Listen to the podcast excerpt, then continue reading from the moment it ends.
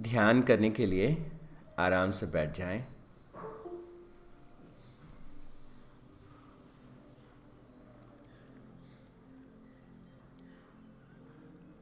अपने ध्यान को अपने भीतर के आनंद पर, अपने भीतर की शांति पर, अपने भीतर की प्रसन्नता पर केंद्रित करें See how happy you are how satisfied you are see how wonderful you are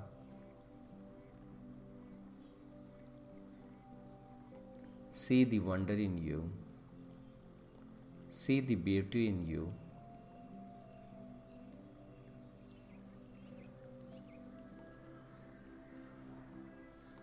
अपने भीतर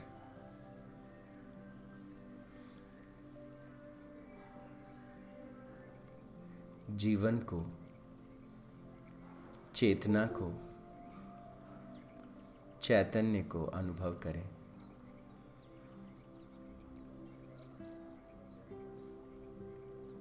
शरीर पर होने वाले हर प्रकार के संवेदनों को ध्यान से देखें।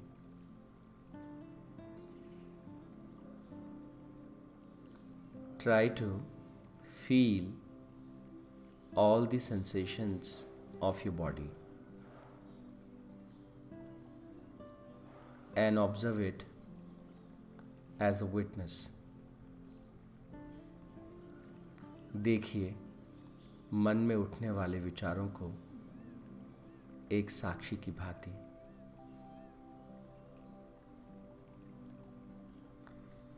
देखिए, अपने भीतर उठने वाले सपनों को, विचारों को, भावों को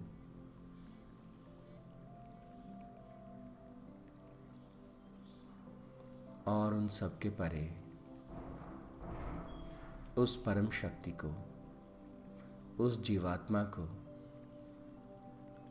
जो आत्मा का ही स्वरूप है, जो आत्मा का ही रूप है, वो आत्मा जिसे हम परम आत्मा या परमात्मा कहते हैं।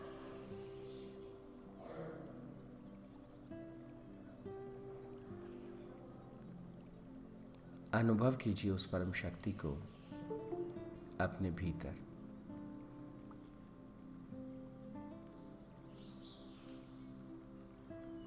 आनंद के रूप में, सत के रूप में, चित्त के रूप में। ओ शांति शांति शांति।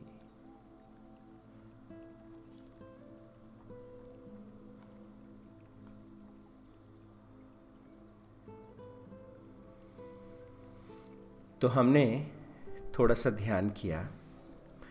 आज ध्यान के बाद हम एक प्रश्न पर चर्चा करेंगे। बड़ा इंटरेस्टिंग प्रश्न है। और आपकी इस क्लास के बाद मेरे साथ शेयर किया। तो मैं पहले क्वेश्चन आपके सामने रखता हूँ। अक्सर हम इस क्लास में बात करते हैं कि हमारे हर एक्ट में, हर जगह, हर वक्त वो परम शक्ति, वो परमात्मा हमारे भीतर कार्य करता है। और जब परमात्मा ही हमें चलाता है, वही हमारी सोच को तय करता है, वही इंसान के अंदर फिर अहंकार भी परमात्मा की वजह से ही आएगा, श्रद्धा भी परमात्मा की वजह से पैदा होगी, समर्पण भी उसी वजह से आएगा, प्रमाद, आलस जो हम कर रहे हैं, वो भी उसी की वजह से आएगा। हमारे अंदर कितना सत है, कितना रज है, कितना तम है, वो भी वही बैलेंस करेगा, वही परमात्मा की वजह से होगा। और व्यक्ति के पास कितना विवेक है, वो वो भी परमात्मा ही तय करेगा। और ये सारा जब हम बार बार कह रहे हैं कि वो परमात्मा ही हमारे भीतर सब कुछ करने वाला है तो फिर हम तो कुछ कर ही नहीं रहे। और जब हम कुछ कर ही नहीं रहे तो हम जीवन के जो कॉन्सिक्वेंसेस हैं, जो रिजल्ट्स हैं, जीवन का जो तकलीफ़ है, जो दुख है, जो पीड़ा है, जो संघर्ष है, उससे हम क्यों गुजर रहे हैं? जब सब कुछ परमात्मा ही कर रहा है तो सारा दोष भी परमात्मा को लगना चाहिए। तो ये बड़ा इंटरेस्टिंग है। तो सबसे पहले ये क्वेश्चन मैंने आपके सामने रखा। अब इस क्वेश्चन को थोड़ा सा समझ लेते हैं। परमात्मा को आप कैसे देखते हैं अपने भीतर? तो एक बड़ा, बहुत करीब एक एग्ज़ाम्पल जो है ना, वो महसूस होता है। एक एक बहुत मतलब ठीक तो नहीं है, ये सटीक उदाहरण तो नहीं है, लेकिन दिस इज़ वेरी क्लोज तो एक उदाहरण मैं आपको देता हूँ। जैसे हम सब अपने घर में इलेक्ट्रिसिटी को देखते हैं। और इलेक्ट्रिसिटी एक इक्विपमेंट है, वहाँ वो प्रकाश देने का काम करती है। ट्यूबलाइट में अगर है तो। वही इलेक्ट्रिसिटी दूसरी जगह हीटर में गर्मी पैदा करती है। वही इलेक्ट्रिसिटी तीसरी जगह, तीसरे इक्विपमेंट में रेफ्रिजरेशन में, रेफ्रिजरेटर में ठंडक ठंडा करती है। डीप फ्रीज़र में बहुत ज़्यादा ठंडा करती है। और आजकल तो हमारे पास फ्रायर्स हैं, जो भी इलेक्ट्रिसिटी पे चलते हैं तो एक तरफ़ फ्रीज़र ठंडा करते हैं तो फ्रायर्स जो है किसी चीज़ को फ्राई कर देते हैं, और वही इलेक्ट्रिसिटी उसमें काम करती है। दूसरी तरफ़ वही इलेक्ट्रिसिटी वही इलेक्ट्रिक पावर जो है, वो व्हीकल्स को मूव करती है। तो आजकल इलेक्ट्रिक कार्स इलेक्ट्रिक स्कूटर्स और दूसरी चीज़ें भी हमारे पास हैं। एक ही इलेक्ट्रिक एनर्जी हर डिवाइस में अलग तरीके से काम करती है। राइट right नाउ आप अपने सेलफोन के माध्यम से, अपने लैपटॉप या डेस्कटॉप के माध्यम से जब इस सेशन को सुन रहे हैं तो आपके सेल फ़ोन में भी यही इलेक्ट्रिक एनर्जी जो है, वो केमिकल एनर्जी के रूप में सेव हो जाती है and then you use it for taking classes और रीडिंग बुक्स और by for communicating with your friends and everything एक ही ऊर्जा आप अलग अलग तरीके से यूज़ करते हैं, और वो डिपेंड किस पर करता है? डिवाइस पर डिपेंड करता है। तो डिवाइस क्या है? Device is a design. Device is a design. वो इलेक्ट्रिक एनर्जी का काम है ऊर्जा देना। और फिर जिस तरह का उस डिवाइस का डिज़ाइन है, उस डिज़ाइन के अनुरूप वो ऊर्जा काम करेगी। तो सही मायने में अगर इलेक्ट्रिसिटी नहीं है तो फ्रिज काम नहीं करेगा, हीटर काम नहीं करेगा, एसी काम नहीं करेगा। डिवाइस काम नहीं करेगी. इवन हमारा सेल फ़ोन काम करना बंद कर देता है. यस तो हम क्या कहेंगे? सेल फ़ोन किस वजह से काम कर रहा है? कि उस ऊर्जा पे काम कर रहा है, उस ऊर्जा की वजह से काम कर रहा है. ओके लेकिन उसका अपना एक डिज़ाइन है, उसकी अपनी एक सर्किटरी है. तो जब मैं डिज़ाइन की बात करता हूँ तो इंसान जो है, हम सब लोग ह्यूमन बींग्स हम लोग क्या है? We are devices we are machines in a way और अगर आप ह्यूमन ब्रेन को थोड़ा ध्यान से देखें तो ह्यूमन ब्रेन की जो अपर लेयर है, जैसे आप ऑरेंज छीलते हैं तो ऑरेंज के ऊपर एक लेयर उसका छिलका, ठीक उसी तरह से इंसान के ब्रेन के ऊपर एक लेयर है, जिसको हम क्या कहते हैं? सेरेब्रल कॉटेक्स ये जो लेयर है, इसमें बहुत सारे न्यूरॉन्स होते हैं। और वो बहुत सारे न्यूरॉन्स खास तरीके से एक दूसरे के साथ जुड़े रहते हैं, जिन्हें हम सिनेप्सिस कहते हैं। कितने सिनेप्सिस होते हैं? अगर हम उनको गिनने बैठे तो मोटा मोटा ऐसा अनुमान है थर्टी टू मिलियन ईयर्स हमको लगेंगे, उनको काउंट करने में।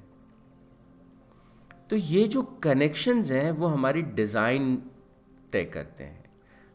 और वो डिज़ाइन जो है उस डिज़ाइन के आधार पर जो हमारा मन है, वो निर्मित होता है। तो सब लोगों का मन अलग है और उसको डिज़ाइन करने की जो सामर्थ्य है, जो शक्ति है, वो जीव के रूप में हमारे पास है। तो तो जब मैं ये कहता हूँ, कमलेश तो कमलेश जो है, वो क्या क्या चीज़ कर रहा है? वो जीव जो इस डिज़ाइन को कंट्रोल कर सकता है। एक हद तक। ये डिज़ाइन समाज में हम क्या, किस तरह का एक्सपोजर है, किस तरह के स्कूल में हम जाते हैं, किस तरह के लिटरेचर को हम पढ़ते हैं, किस तरह की मूवीज़ हम देखते हैं everything all like all at once जो भी हम अनुभव करते हैं, जो भी हम रीड करते हैं, जो भी हम सुनते हैं, देखते हैं, बोलते हैं, समझते हैं, कहते हैं वो सब चीज़ें मिलकर के और इस डिज़ाइन को तय करती हैं।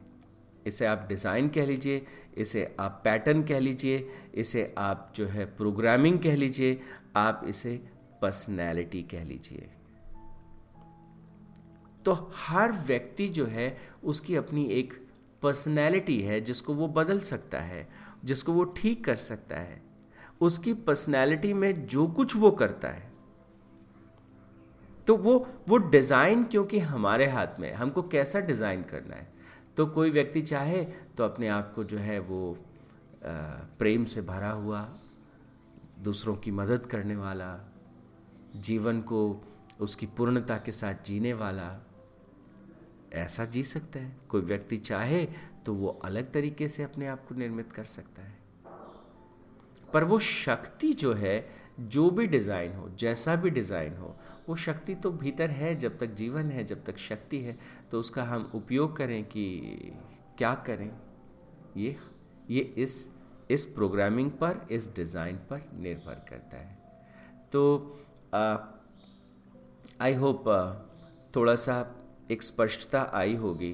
तो इलेक्ट्रिसिटी को दोष देना कि आपने इस चीज़ को ठंडा कर दिया और आपने इस चीज़ को गर्म कर दिया, आप ही ने गुस्सा दिलाया और आप ही ने मेरे भीतर शांति लाई।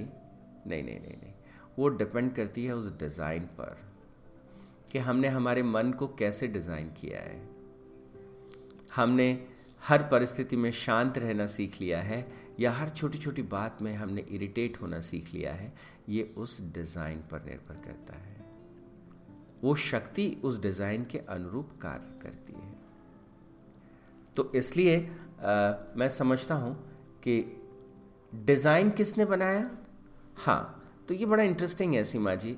जन्म के साथ ही ये डिज़ाइन कैसे बनता है? ये डिज़ाइन बनता है किस तरह का हमारा जेनेटिक पूल है, किस तरह के जीन पूल है दैट इज़ कॉल्ड नेचर और प्रकृति से हमारे जो फोर फादर्स हैं, उनसे जो जेनेटिक्स हमको मिली, उस जेनेटिक्स के हिसाब से हमारा एक बेस लाइन जिसे हम मन कहते हैं बेस लाइन एक बेसिक स्ट्रक्चर जो है, वो बन जाता है। उसके बाद हम किस तरह के स्कूल में गए, किस तरह के परिवार में हमारा जन्म हुआ, किस तरह का साहित्य हमने पढ़ा, किस तरह की बातें हमारे मित्रों के साथ हुई, हर एक इनपुट किस तरह का भोजन हमने किया, हर एक इनपुट किस तरह की भावनाओं से हम होके गुजरे, हर एक इनपुट जो है, उस मन को जिसे हम कहते हैं, उस व्यक्तित्व को निर्मित करता है। और फिर व्यक्तित्व जो है वो वो हमारे जीवन को निर्मित करता है। तो इस व्यक्तित्व में मुख्यतः हम क्या करते हैं? हम what action we do all sum total of all conscious and unconscious actions and how do we feel हम कैसा अनुभव करते हैं? कैसा फील करते हैं? कैसे रिस्पॉन्ड करते हैं? And how do we understand how do we perceive how do we understand and how, how do we relate how do we visualize तो ये फंडामेंटली तीन चीज़ें हैं जिनके ऊपर ये डिज़ाइन डिपेंड करता है डिज़ाइन के अनुरूप ही कोई व्यक्ति अपना कर्म करता है छोटा, बड़ा, जो काम वो करता है। एक आदमी को खाना बनाना होता है, वो बहुत ही प्रेमपूर्ण हृदय से खाना बनाता है। दूसरा आदमी जो है, उसको लगता है खाना बनाना है, एक फ्रस्ट्रेशन है, गुस्सा है, खाना बना रहे हैं। एक व्यक्ति अपना जॉब करता है, टीचिंग करता है, उसको मज़ा आ जाता है। जब जाता है स्कूल और जब वापस आता है तो वापस आते समय ऊर्जा से भरा होता है, एनर्जी से भरा होता है। अरे वाह, मज़ा आ गया। आज आज जो काम किया, मज़ा आ गया। दूसरा व्यक्ति थका हुआ, हारा हुआ, पिटा हुआ, वो घर पहुँचता है।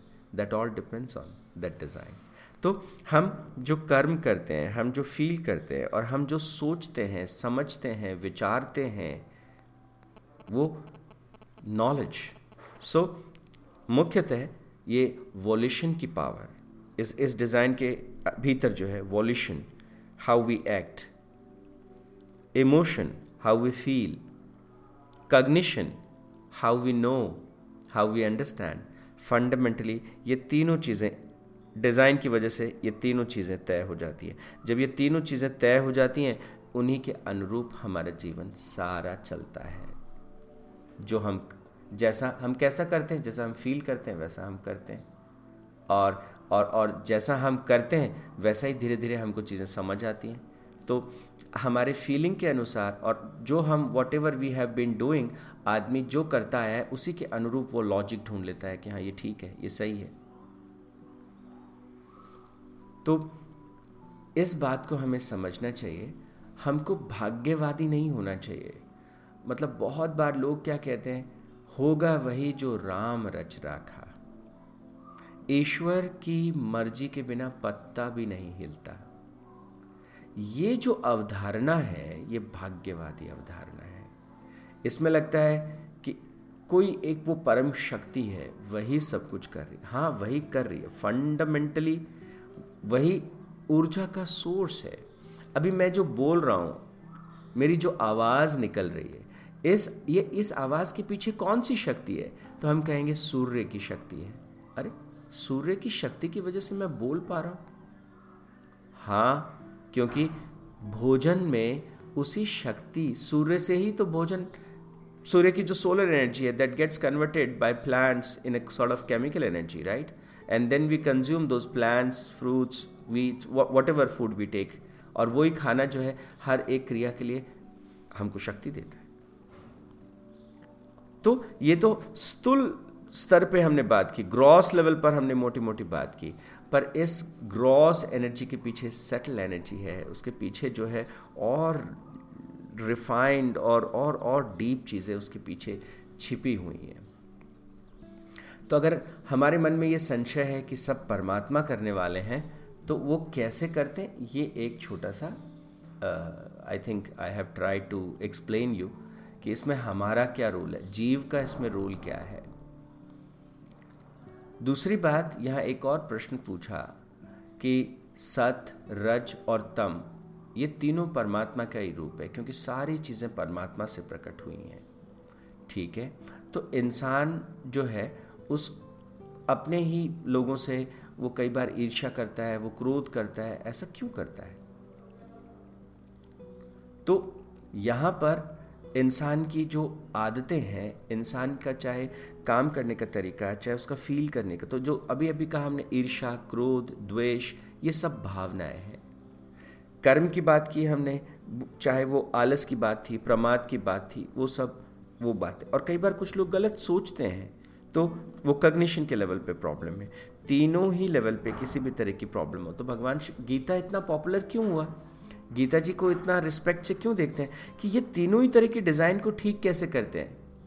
How you act how you have perfection in your action उसको ठीक करने के लिए पहले छह अध्याय then how how you feel जो इमोशनल प्योरिटी है how to gain that emotional purity अगले छह अध्याय and then how that have how you can have that clarity clarity in understanding तो वो तीसरा कग्नेटिव कग्निशन के लेवल पर जो डेवलपमेंट है तो भगवान ने छः अध्याय उसके लिए तो छः छः छः अठारह अध्याय में गीता पूरा जो है उन्होंने समझाया, हमारे सामने रखा।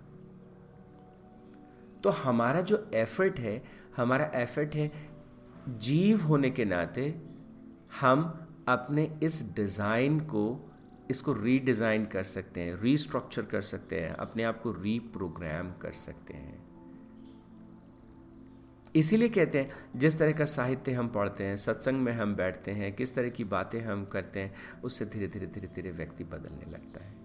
एक व्यक्ति बुरी संगत में बैठेगा तो बुरी चीज़ों को सुनेगा, बुरी चीज़ों का इंटेक होगा, बुरी चीज़ें करने लगेगा और अगर वही व्यक्ति एक सही चीज़, स्वाध्याय कर रहा है, दूसरी चीज़ तो उसका डिज़ाइन चेंज होता चला जाएगा and he will lead you know better better and better life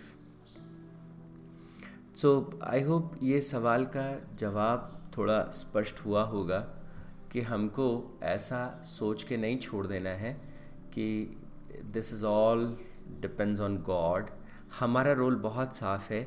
हमें अपनी इन तीनों चीज़ों को बेहतर से बेहतर बनाना है। How we act how we feel and how do we understand how do we perceive and understand हमको अपनी अंडरस्टैंडिंग को ठीक करना है, हमको अपनी फीलिंग्स को ठीक करना है और हमारे एक्शन को ठीक करना है राइट right? ये ये जीव होने के नाते हमारी रिस्पॉन्सिबिलिटी है। ये ये काम हमको नेचर ने दिया है, ठीक है? चलिए जी, आज के लिए इतना ही। Thank you so much God bless you all